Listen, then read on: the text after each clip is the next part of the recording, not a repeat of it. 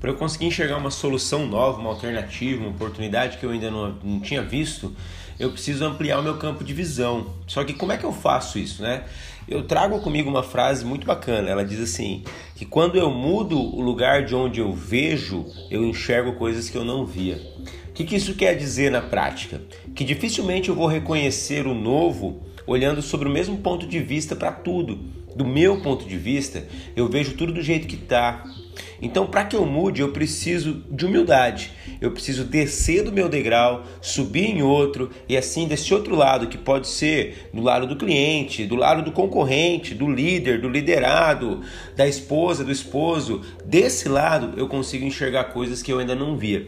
Mas só se consegue isso com uma característica rara hoje em dia: a humildade.